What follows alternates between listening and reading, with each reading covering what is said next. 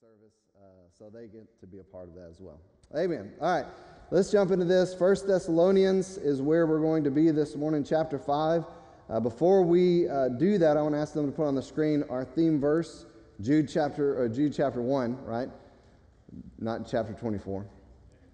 Jude 24 now unto him that is able to keep you from falling, uh, falling and to present you faultless before the presence of his glory with exceeding joy to the only wise God, our Savior, be glory and majesty, dominion and power both now and ever. Amen.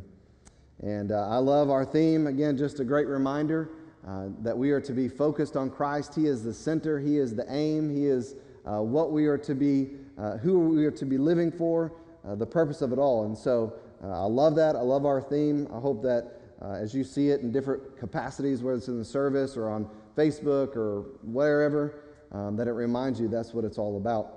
But this week we're going to uh, move forward, continue on in this purposeful uh, study. And this, again, is so, so vital in, in light of the world we're living in. I think probably every preacher in every generation has said that, but there are definitely some new things that we are dealing with that the world has never seen before, and some new challenges because of some of those new things. Um, last week we, we talked about the return of the Lord specifically and how we should live in light of the, the return of the Lord, what it should do when we think about Jesus coming back, and the joy to know that one day we're going to be reunited with those who are in Christ who have already died and gone on before us. Um, and this week we continue on in this. And this is something I think is, is vital um, and important for us to get. And so I want to I read and explain what I mean by that. Number one, uh, verse number one is this Now, as the, to the times and epochs, brethren, you have no need of anything to be written to you, for you yourselves know full well that the day of the Lord will come just like a thief in the night. While they're saying peace and safety, then destruction will come upon them suddenly, like labor pains upon a woman with child, and they will not escape. Now, I want you to listen to the transition of verse 4. He says, But you, brethren, are not in darkness, that that day would overtake you like a thief. Verse 5, he continues on with this. The reason why that's not going to overtake you as a thief, Christians, because you are the sons of light and the sons of day. We are not of night nor of darkness. Now, the reason why I said in the beginning it's a continuation of chapter 4 is because some people separate what was just taught at the end of chapter 4 in the beginning of chapter, chapter 5 because of the words now or um, uh, but, uh, or some of the translations that are used. However, in the text, there isn't a separation. As I said, there's a continuation of what he was teaching. If you were here last week, we saw um, that he didn't want them to be without knowledge, he didn't want them to be ignorant, that the Lord will come in the clouds and those who are dead in Christ will come with him and they will, be, they will rise first and uh, we will meet them in the air and together we'll be with the Lord forever.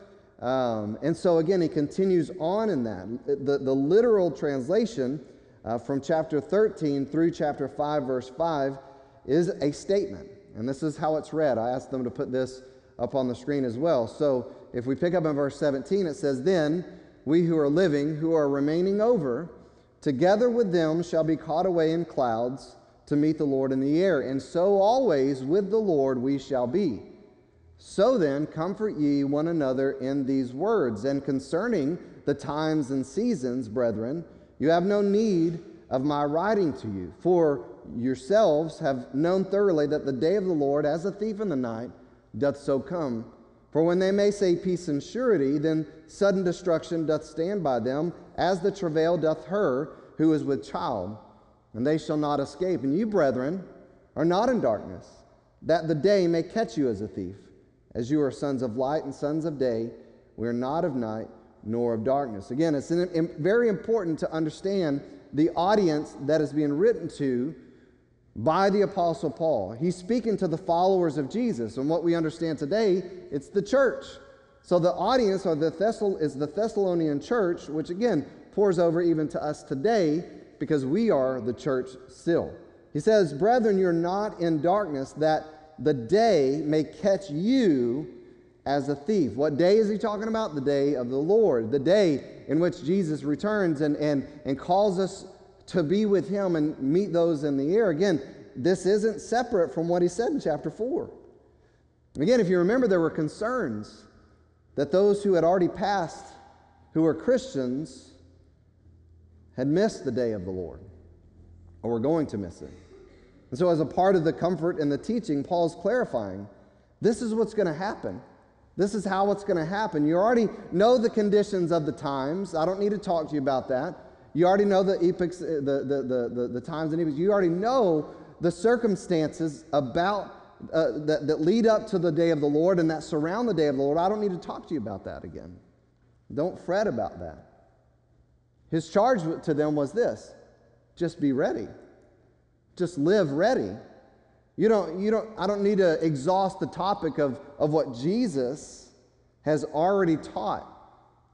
Have you already heard how the end time is going to be before he returns? The followers of Christ had the same charge that Jesus gave in Matthew chapter 24 and 25. And again, the followers were his church, it, it was us. But notice that in verse 1, he said, I, I don't need to write concerning the chronoi and the kairoi. Paul doesn't find it necessary. It's not important for him, or again, the Holy Spirit is not impressing on him to add to what they already knew about the timing of the, the, the Lord's return.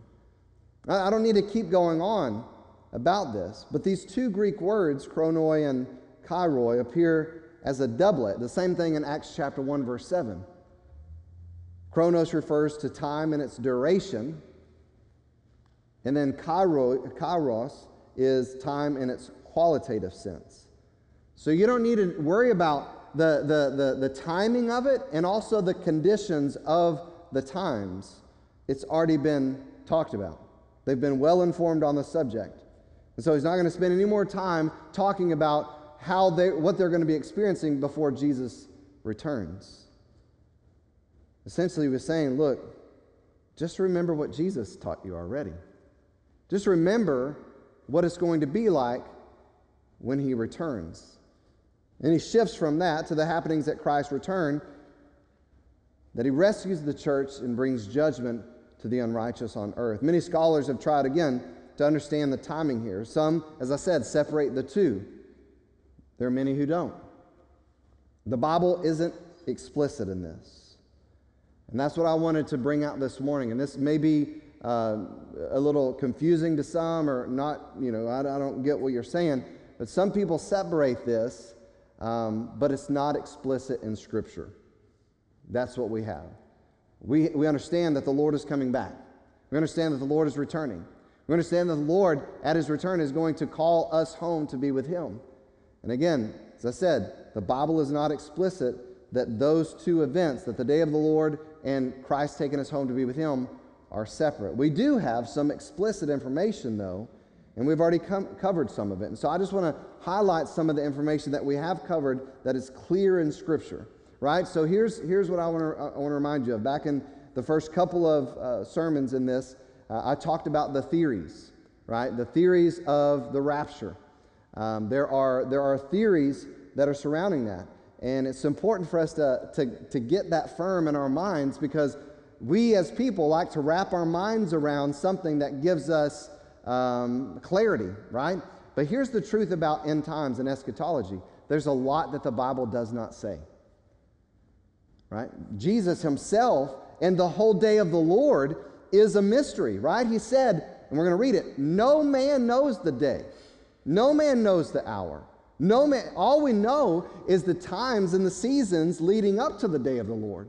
But how all of that's going to work man has tried to put it together and said, this is what I think, based on scripture, what I, what I believe. And some brilliant scholars, way smarter than me, have put that together.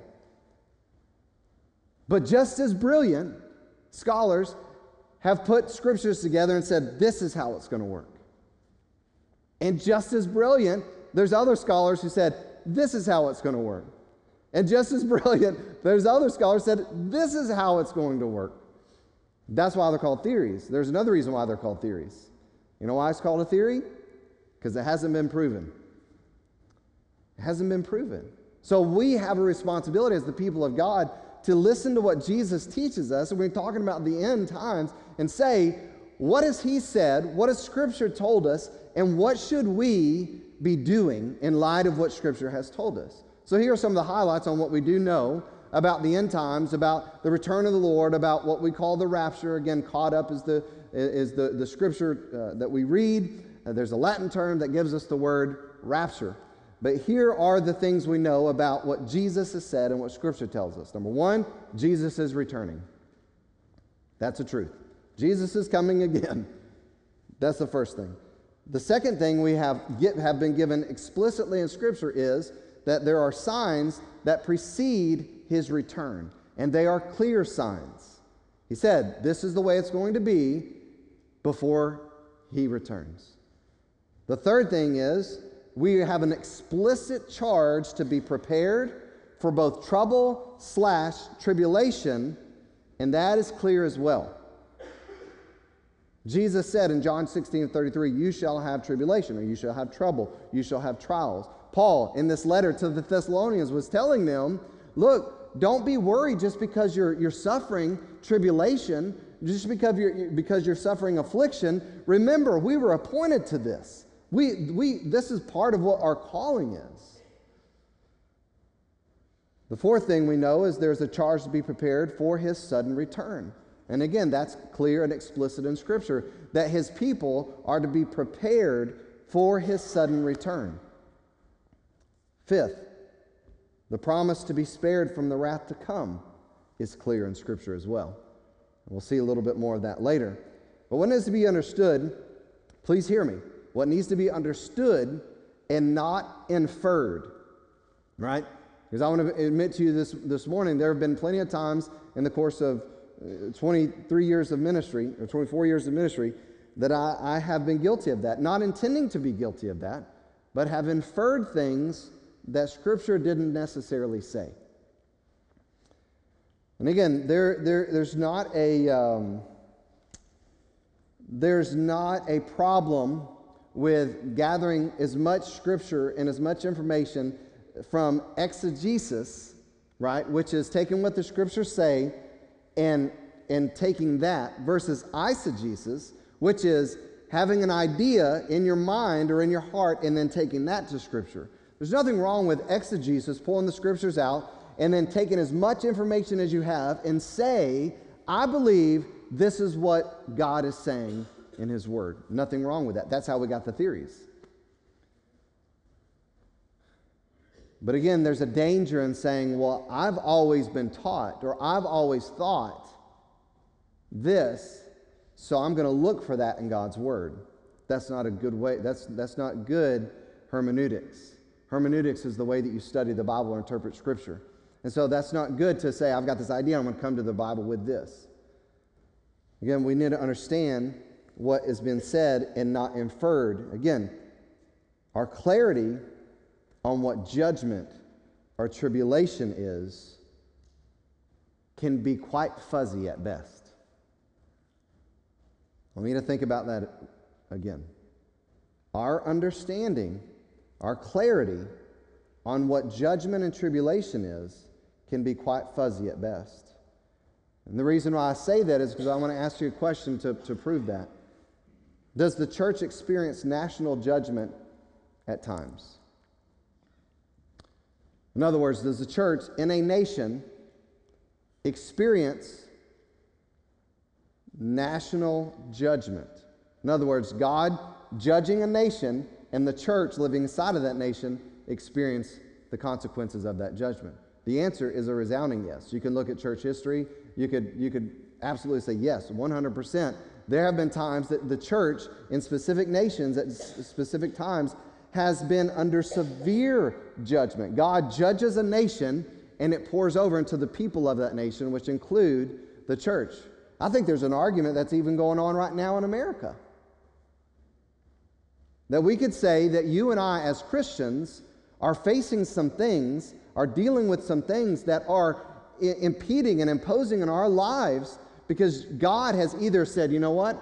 Okay. If this is what the leaders are going to do, is what the, this is what the nation as a whole is going to do, then I'm going to either remove my hand of blessing or I'm going to bring judgment. And again, of course it affects us, right? It can be tangible things, it can be obvious things, it can be cultural things that we see. Again, I believe that's what a little bit is happening in America. But what about Christians who are suffering persecution at the hands of wicked nations? These wicked nations who are crumbling. Is that judgment? See, part, part of the suffering is part of God's judgment, right? That, that's the way it works. I mean, these, these Christians are being persecuted in a nation that is, that is ran by wicked people, and this nation is crumbling, and God again exercises his judgment. And if this is true, could not the judgment in the end be on the earth without it explicitly being God's wrath? And the answer to that is a resounding yes. All throughout Scripture, we read this. And we'll get more into that when we get into Revelation specifically. But man, again, has tried to package the times and the seasons and things that you and I really don't know. We've tried to package that into theories and then hold to theories. And my challenge as a pastor to this church is to not cling to a theory, but cling to the scriptures. Cling to what God has told us. Because what's going to happen is some, and I've had conversations with people, and I want you to hear me in this conversation because this has been literal conversations I've had with people throughout the years, and it is scary. Here's the conversation. Well, when it gets that bad, I know we won't have to deal with it because we're going to be raptured out of here. Says who? Right? Because we live in this American culture that we've all been so spoiled with, right? We, we have so much freedom and so many blessings. Our life is so blessed. And so, if things really start getting ugly and bad here in America, right, the mindset for us as spoiled Americans goes like this Well, Jesus got to be coming back soon. And I think there's a little bit to that, and I've mentioned that in, in previous sermons because I think America is a really good barometer, right? Because America has been used by God in amazing ways all over the world. Christianity has gone to all the corners of the earth. I mean, there are churches on every corner in some areas of America. So I think you look at America and you can say, man, if America is this far gone, we got to be in closer. I, I, think there's a little bit of something to that. I'm not saying there is. America's a fairly new country. God could do away with it. It's never written in the Bible. It could be just a part of God's plan, and, and then boom, it's gone. I don't know. It's not told, we're not told in Scripture. But we have this kind of entitled mentality as, as Americans and think that when it gets really bad for us, Jesus is coming back. So, again, I, I, want our church to be prepared that even if persecution, if, if our country, country started really facing the judgment of God and it really became tribulation and persecution for us in America, that you and I were not hanging on some type of hope that Jesus, just because it got bad for us, that Jesus is going to come rapture us. I want you to think about the brothers and sisters we have in China. I want you to think about the brothers and sisters in Iran and Iraq, where the churches are thriving underground there. And revival is spreading in those countries. But they are persecuted to the death. They're not thinking, anything other than we need to be faithful to the Lord.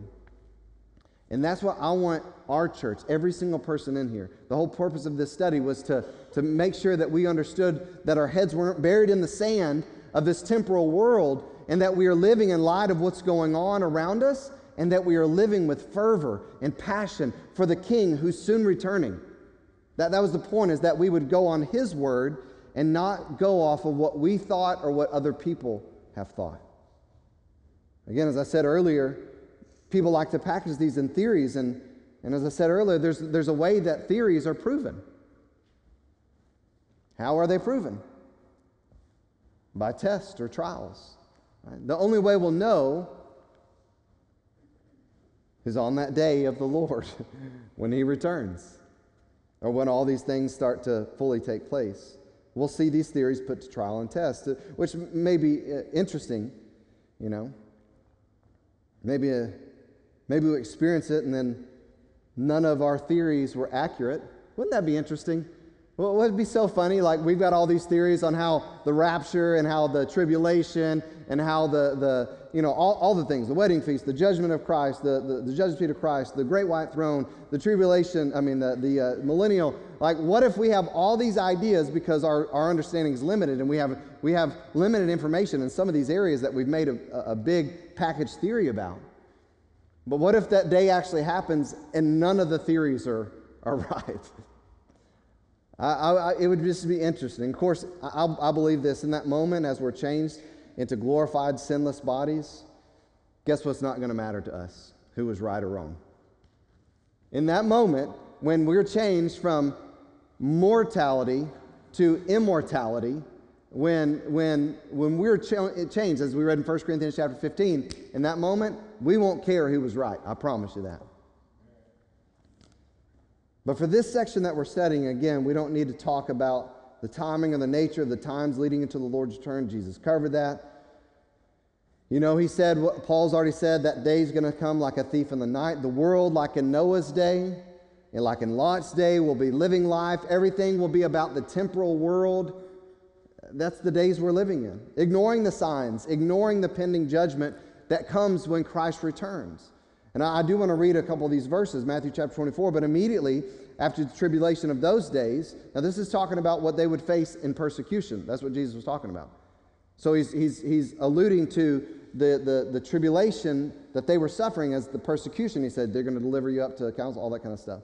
So immediately after the tribulation in those days, the sun will be dark, the moon will not give its light, the stars will fall from the sky, the powers of the heavens be shaken. That's why I said recently that what's going on in the sky, all these balloons and different things happening in the sky, it's almost like, to me, it's like Jesus like, hey, look up.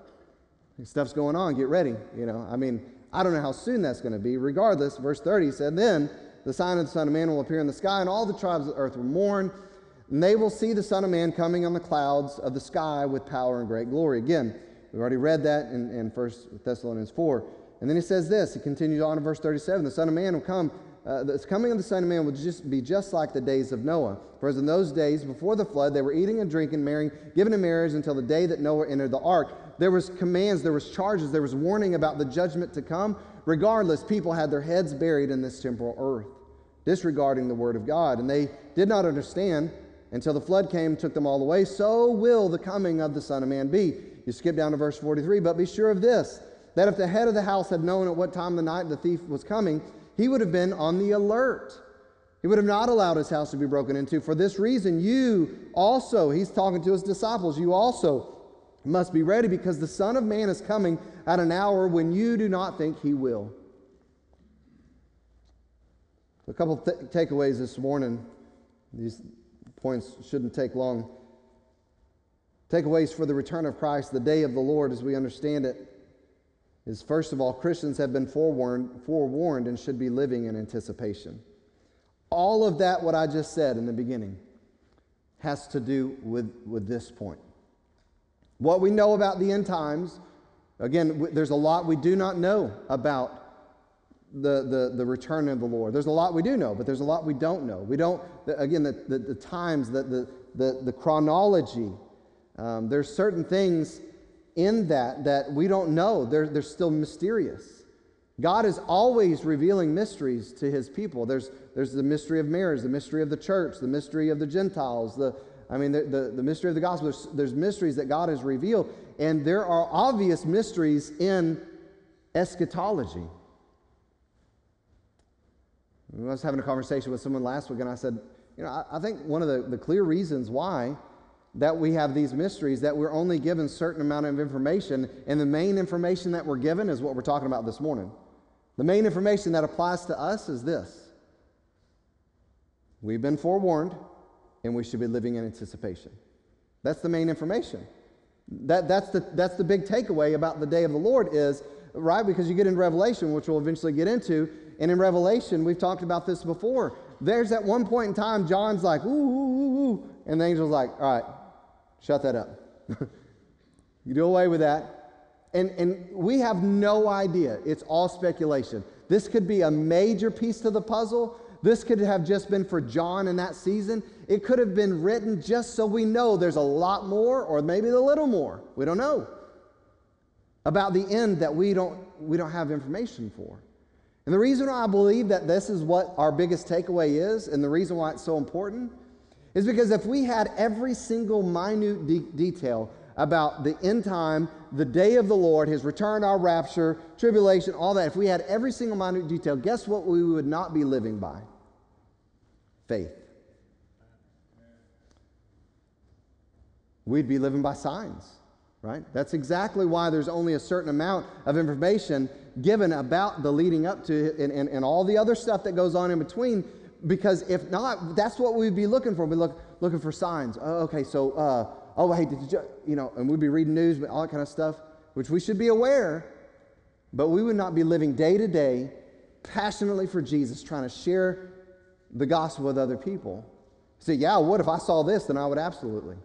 No, the Bible says, Jesus said, the evil generation seeks a sign. So he said, You're not going to have any other sign other than the, the sign of the prophet Jonah. So this is so vital for us to get. We've been forewarned, should be living in anticipation. What does anticipation look like? Well, I'm glad you asked because the Bible tells us. Again, we always want the Bible to be our source. What does it mean to live in anticipation of the Lord's return? Does it mean literally walking around the sky every day like, no, is that anticipation? No, I don't think that's what he wants us to do. 2 Peter chapter 3, verse 10, but the day of the Lord will come like a thief. There it is again. In which the heavens will pass away with a roar and the elements will be destroyed with intense heat and the earth and its works will be burned up. Since all these things are, are, are going to be destroyed in this way he's talking to christians. Since everything that you make your life about is going to go away what sort of people are you to be in holy conduct and godliness since even the clothes on your back and the way that you make your life about this world it's all going to pass away why are you living for those idols he said the focus of your life should be to live holy and godly. Similar to what Jesus taught in Matthew chapter 6 and verse 33 when he said, Seek first the kingdom of God. When he talked about in, in, in, verse 24, lay up not for yourself treasures on earth, but treasures in heaven. He said, God knows how to take care of the, the birds of the field. Surely he knows how to take care of you. Don't worry about what you're going to put on. Don't worry about what you're going to eat. Don't worry about the things of this world. Live for the Lord first. Put him first live holy, live godly, and God will take care of his people. And he says, in light of this, how, this is how you should live looking for and hastening, man, come quickly, Lord Jesus, hastening the coming of the day of the Lord, because of which the heavens will be destroyed by burning and the elements will melt with intense heat. But according to his promise, we are looking for new heavens and a new earth in which righteousness dwells. Praise God. Ephesians chapter 5. Therefore, be imitators as beloved children. Walk in love, just as Christ also loved you and gave himself up for us, an offering and a sacrifice to God as a fragrant aroma. But immorality or any impurity or greed must not even be named among you as proper among saints.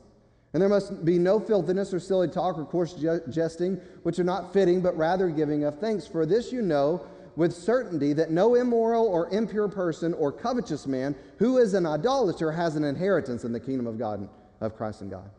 Let no one deceive you with empty words, for because of these things the wrath of God comes upon the sons of disobedience. Therefore, do not be partakers with them. Why? Because you used to live like that, but now you are a light in the Lord, so walk as what? Children of light. It's exactly what Paul said to the Thessalonians. You are not of darkness, but you are in the light. He said, For the fruit of the light consists of all goodness and righteousness and truth, trying to learn what is pleasing to the Lord. Do not participate in the unfruitful deeds of darkness, but instead it even expose them. For it is disgraceful even to speak of the things which are done by them in secret. But all things become visible when they are exposed by the light. For everything that becomes visible is light. And for, uh, for this reason, it says, Awake, sleeper, and arise from the dead, and Christ will shine on you. Therefore, be careful how you walk, not as unwise men, but as wise, making the most of your time. Why? Because the days are evil. So then do not be foolish, but understand what the will of the Lord is. We know what it's going to look like. The conditions are being manifested and abounding right before our eyes right now. You can look around and see what Jesus said was going to be, we're experiencing now. Each generation has seen this. since his, his resurrection. Even when revivals are breaking out, guess what? Wickedness abounds more and more. We are to live like we're looking for Jesus. Again, it doesn't mean that we do what some of the Thessalonians did, it, it, nor does it mean that we do what some of the crazies in our life, lifetimes have done, right? The David Koreshes and, and other weird cults and people. Oh, we, what we're going to do is we're going to sell everything. We're going to live together in a convent, you know, or we're going to stop working and all we're going to do is sit around and wait for Jesus to come back. No, that's not what we're commanded to do. We're to live our daily lives every day, worshiping, working, serving others, reaching others with a consecrated life set apart. We're to be salt and light. All of this with the knowledge that life is short, it's a vapor, and Jesus is coming soon. That, that's what living in anticipation is. We're to live in anticipation. And if we do that, we're going to be ready and not caught unaware like those who in darkness. And that's the charge.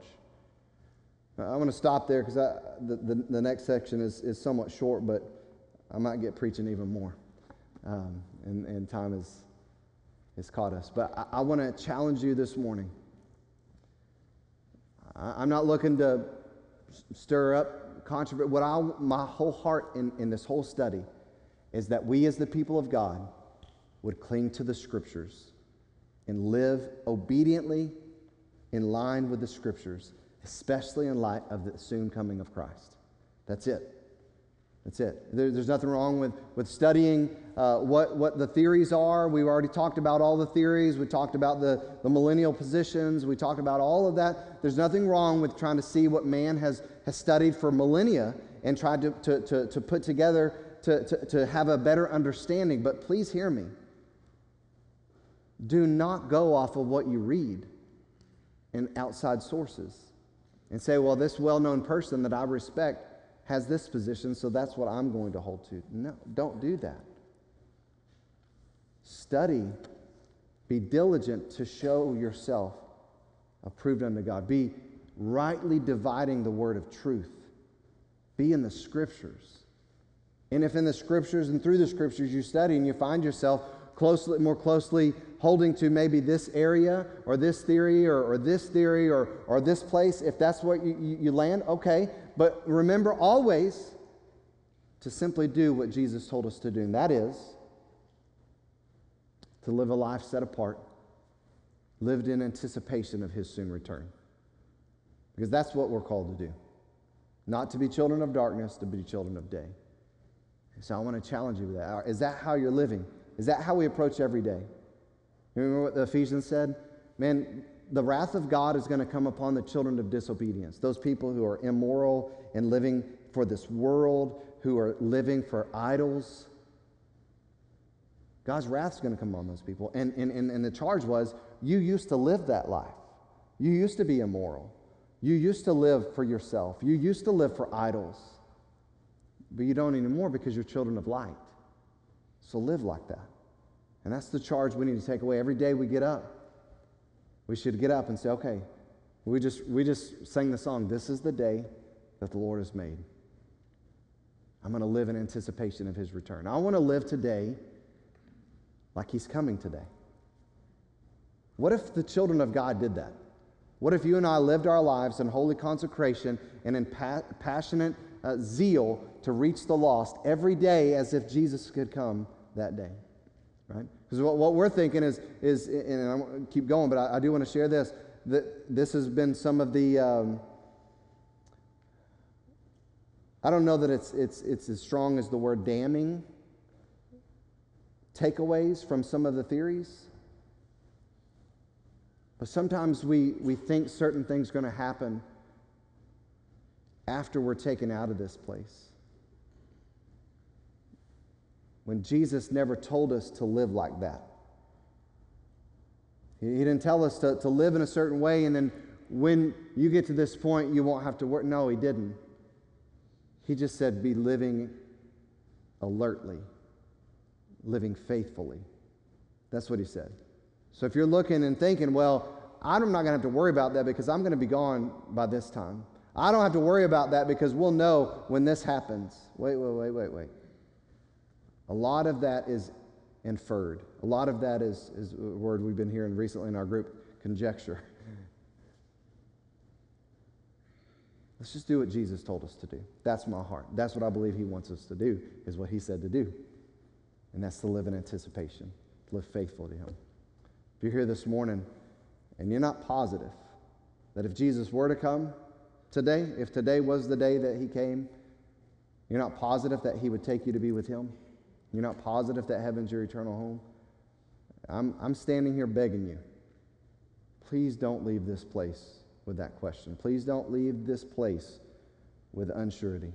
Please do not leave this place with a, without 100% assurance that you're going to heaven when you die. And if you have a small little doubt, a question, I'm begging you to come to this altar at this invitation. I said, Well, I, I don't know, I'm, I'm struggling doing that. Then meet us in the back after service, something, but don't leave this place. There's no reason anybody should leave this place headed to hell. Let's pray. Father, thank you for this time. Again, thank you for the challenges that you give us in your word. Thank you for um, this morning, just a reminder that we are not in darkness, God. We, we, the, the day of the Lord will not come upon us as a thief in the night, especially as we're living in anticipation of your return. Lord, again, Scripture is clear that when that day comes, if we're doing what you told us to do, we will not be surprised like those who are in darkness will be. And I pray that would be the story of Trinity Baptist Temple. This church here in Fort Worth, Texas, faithful followers of Jesus Christ, living in anticipation of your return. Would help that be our testimony, Lord, that we're reaching people and that we're encouraging each other and we're exhorting one another even more as we see that day approaching. And uh, God, just help us be faithful to the scriptures. Help us be faithful to you and help us respond rightly now. In Jesus' name, amen. If you'll stand, I want to invite you to come.